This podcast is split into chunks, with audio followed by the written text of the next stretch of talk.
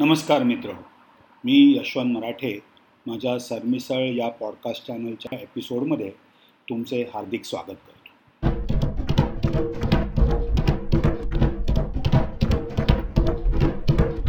मी या आधीच्या एपिसोडमध्ये शिवाजी महाराजांच्या वारशाबद्दल बोलताना पानिपत युद्धाचा उल्लेख केला होता. आता पानिपत म्हटले की मराठे पेशव्यांचा दारुण पराभव एवढीच गोष्ट सर्वसाधारणपणे माहिती असते. पानिपत ही मराठा साम्राज्याची एक भळभळती जखम आहे असे म्हटले तरी अतिशयोक्ती होणार नाही. आता युद्ध म्हटले की त्याची परिणिती विजय किंवा पराजय याच्यातच होते. पानिपत हा मराठ्यांचा सर्वात मोठा पराभव होता का? मराठ्यांचे सैन्य उभे कापले गेले म्हणून गार्द्यांचा विजय आणि मराठ्यांचा पराभव झाला का? याचाच उहापोह करण्याच्या विचारातून तयार झालेला हा पॉडकास्ट, ज्याचे नाव आहे ठुसठुसणारी जखम.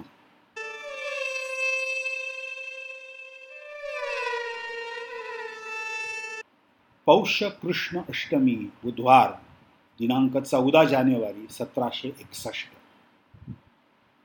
भारतीय इतिहासात अजरामर असलेल्या पानिपतच्या रणसंग्रामाला आज तब्बल दोनशे बासष्ट वर्ष पूर्ण झाली. मराठी माणसाच्या तीन पिढ्या एका दिवशी एकाच ठिकाणी खच्ची पडल्या. उभा मराठा कापला गेला. लौकिक अर्थाने काळा दिवस म्हणून या दिवसाची नोंद झाली आणि पानिपत होणे असा एक वाक्प्रचारही रुजला.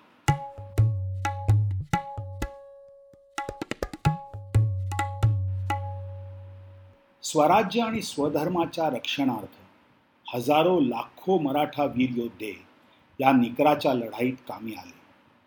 चौदा जानेवारी सतराशे एकसष्ट हा दिवस आपण महाराष्ट्रीयन जनता कदापि विसरणे शक्य नाही. या युद्धाच्या परिणितीचे वर्णन वाचताना पुढील शब्द कायम ऐकलेले असतात. लाखांनी बांगडी फुटली, दोन मोती गळाले, सत्तावीस मोहरा हरवल्या आणि चिल्लर खुर्दा किती गेला याची गणना नाही. याचा अर्थ काय? लाखो स्त्रिया विधवा झाल्या, दोन महारथी कामी आले, सत्तावीस सरदार मृत्युमुखी पडले आणि किती सैनिक यांची गणतीच नाही.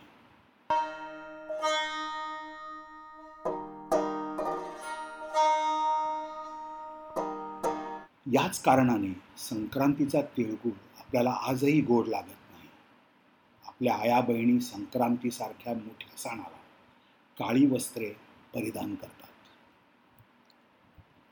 सुप्रसिद्ध कवी गोविंदाग्रज उर्फ राम गणेश गडकरी हे या युद्धाचं वर्णन करताना काय म्हणतात ते ऐका.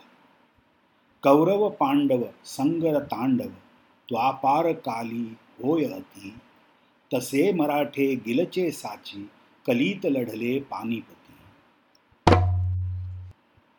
पण पानिपत म्हणजे नक्की काय?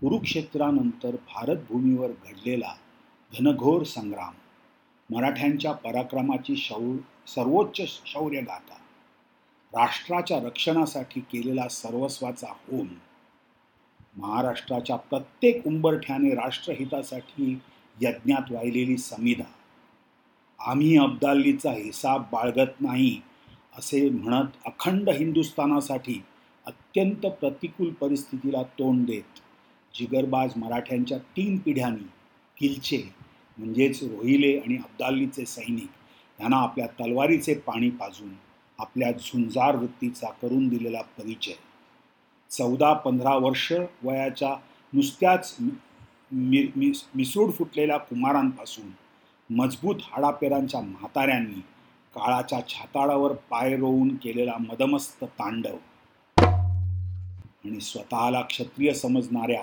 राजपूत, जाट, शीख, डोगरा, ठाकूर सारख्या तथाकथित लढवय्यांनी त्यांच्या बायकांच्या पदराआड लपून पाहिलेला एक तमाशा.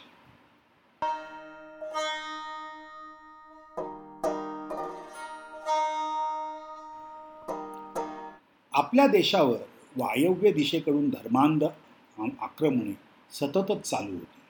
अहमद शाह अब्दाली सुद्धा अफगाणीच. परंतु जरी तो या युद्धात जिंकला असला तरी त्याच्या सैन्याची पण अपरिमित हानी झाली. तो इथून प्रचंड लूट घेऊन निघाला, पण वाटेत सूरजमल जाट सारख्या लोकांनीच त्याला लुटले. त्यामुळे गजनीप्रमाणे परत उलटून येण्याचे धैर्य त्याच्यात शिल्लक राहिले नाही.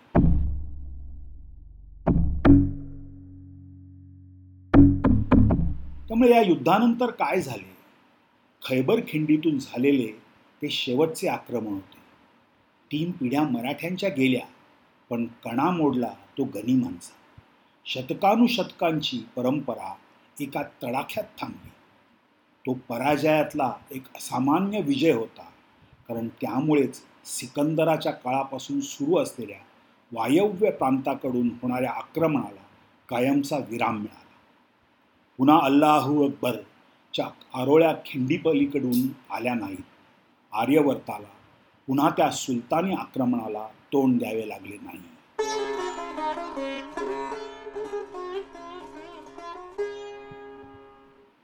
आता जर पानिपत युद्धाचे हे सगळ्यात मोठे फलित होते आणि मराठ्यांना जर तेच साधायचे होते, तर मग ते साधले की? मग पराभव नक्की कुठे झाला? तो पण पराभव नाही झाला असं म्हणून कसं चालेल? पराभव तर नक्कीच झाला. आज दुर्दैवाने पानिपत म्हटलं की आपल्याकडूनच पराभव हेच प्रथमदर्शनी डोळ्यासमोर येतं. आपल्याच लोकांमध्ये बेबनाव, आपल्या लोकांमध्येच अविश्वास आणि त्याचा बसलेला खूप मोठा फटका. या अर्थी पानिपत ही एक प्रचंड मोठी शिकवण आहे. इराणच्या नादिरशहाने उत्तरेत केलेल्या प्रति अत्याचारांना ठोस प्रतिउत्तर देणे हा मराठ्यांचा पानिपत कूच करण्याचा मुख्य उद्देश होता. देशाचे संरक्षण याच्यासारखा उदात्त हेतू ठेवून ही मोहीम आखली गेली, पण दुर्दैव की त्यात ते यशस्वी होऊ शकले नाहीत.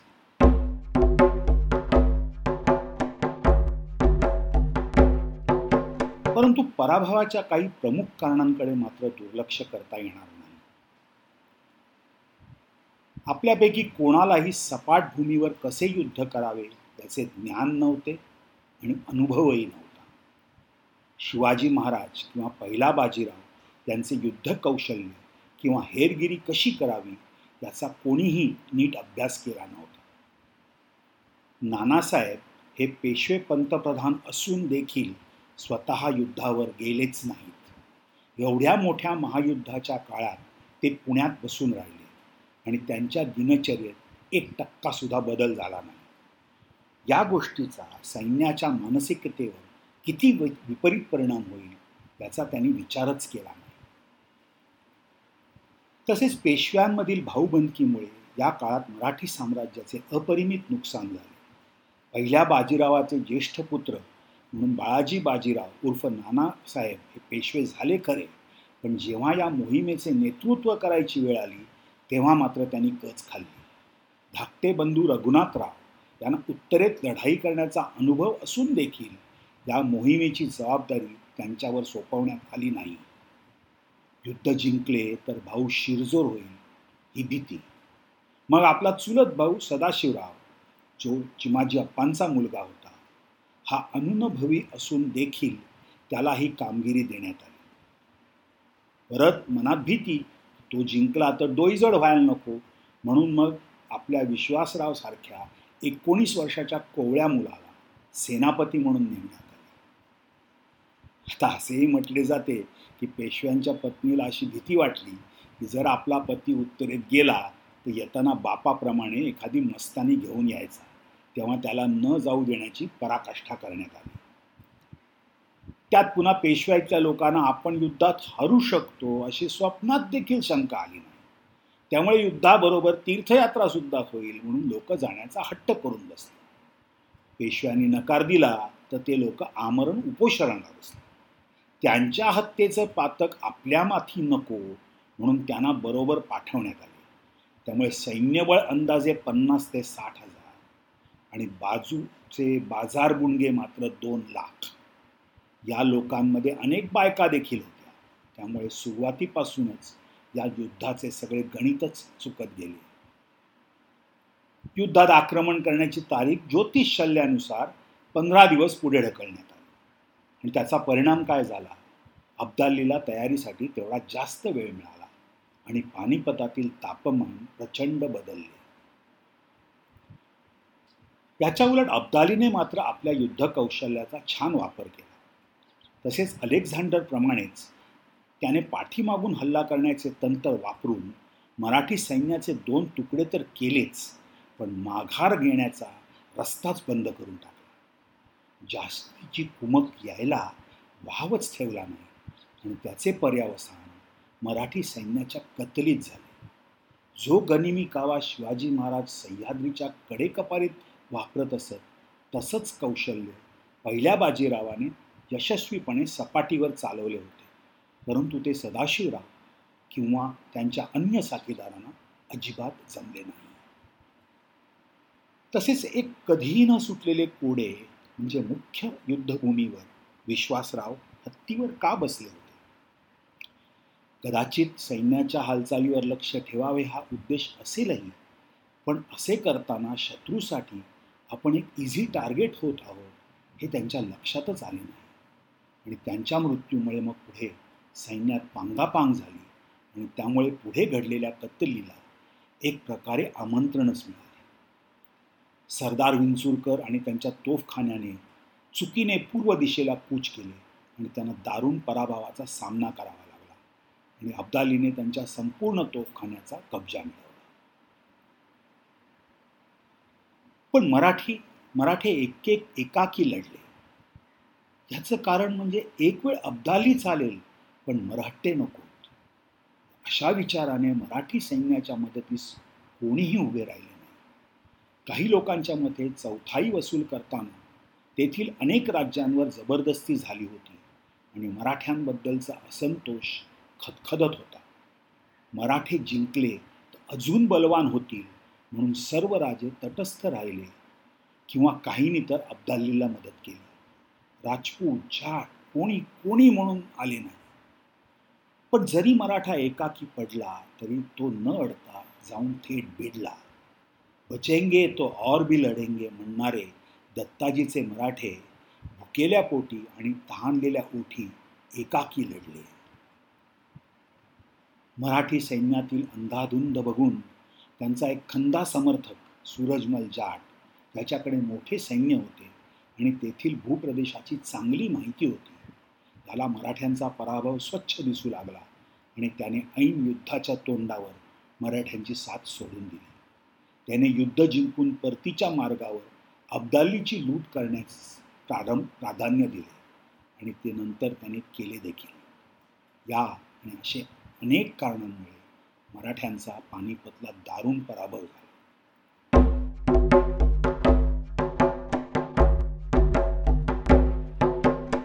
परंतु मराठी एकाकी का पडला? आपल्याविषयी विश्वास निर्माण करण्यास का कमी पडला? परक्यांपेक्षा तो आपल्याला अधिक परका का वाटला? या प्रश्नाचे उत्तर शोधले पाहिजे आणि ही खरी भळभळती जखम आहे. खरं तर अशा प्रचंड पिछेहाटीनंतर पेशवाई बुडलीच असते, परंतु माधवराव पेशवे यांनी आपल्या कर्तृत्वाने ते तर होऊ दिले नाहीच, पण मराठी साम्राज्याचे पुनरुत्थान करण्याचे शिवधनुष्य त्यांनी पेलले. पानिपतच्या युद्धानंतर सहा महिन्यात वयाच्या अवघ्या सोळाव्या वर्षी त्यांनी पेशवाईची धुरा सांभाळली आणि पुढील दहा वर्षात मराठी साम्राज्य उत्तरेत परत फोफावले. महादजी शिंदे यांच्या नेतृत्वाखाली मराठ्यांनी दिल्ली सल्तनतला पण आपले मांडलिक बनवले आणि जवळपास संपूर्ण भारत देश त्यांच्या अंमलाखाली होता.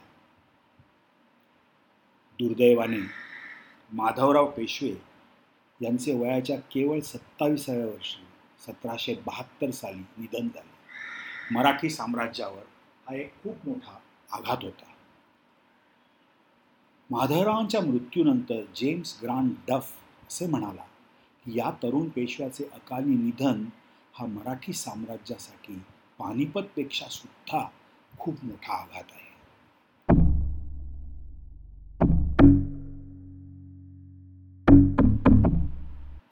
पानिपत हा तर खरं मराठी साम्राज्याचा सर्वोच्च शौर्य दिवस पानिपत ही मराठ्यांनी देशासाठी दिलेली सर्वोत्तम आहुती होती.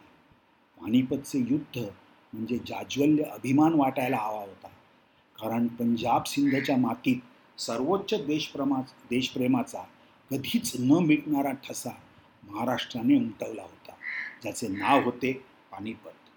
त्यामुळे पानिपत ही साधी लढाई नाही, खरं तर ते महाभारता एवढं मोठं आणि महत्त्वाचे युद्ध होते.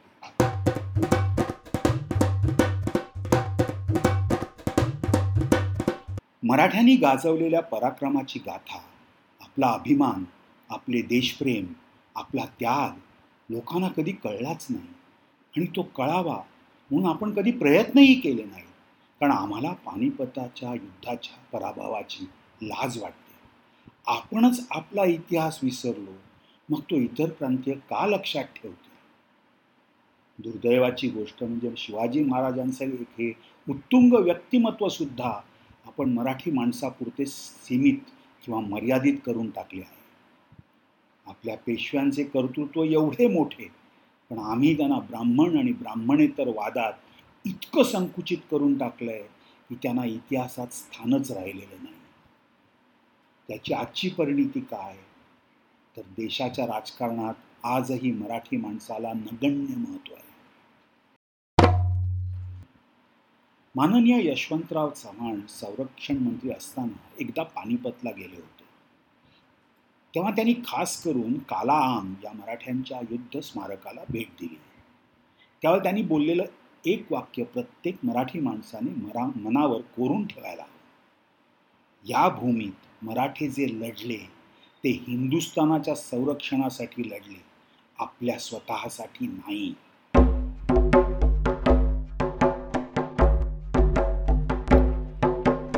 आता शेवटी यातून बोध काय घ्यायचा? त्यावेळी मराठ्यांनी असा विचार करायला हवा होता की आपल्या खांद्याला खांदा लावून कोणीही का उभे राहिले नाही? अंगात नुसता जोश असून पुरत नाही, त्याला बुद्धिमत्ता, युद्ध कौशल्य आणि हेरखाते याची जोड असणे हे युद्धात तितकेच किंवा काकणभर जास्तच महत्त्वाचे असते.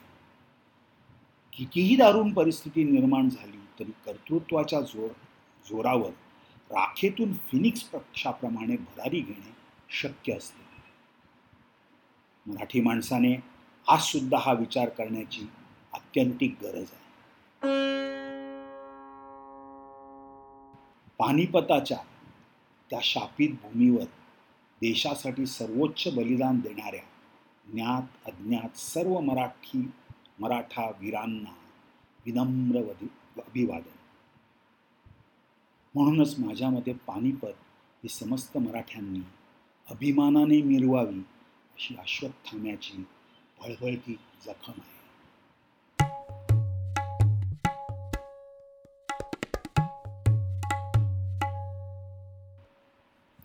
कसा वाटला हा पानिपतचा इतिहास? आवडला तर लाईक करा, सरमिसळ चॅनल सबस्क्राईब करा, आपल्या परिवारात मित्रमंडळीत शेअर करा, माझ्या चॅनलला रेटिंग द्या, कमेंट करून तुमचा रिव्ह्यू जरूर करा, म्हणजे मला भविष्यात अजून सुधारणा करता येईल. मी यशवंत मराठे आता तुमचा निरोप घेतो. धन्यवाद.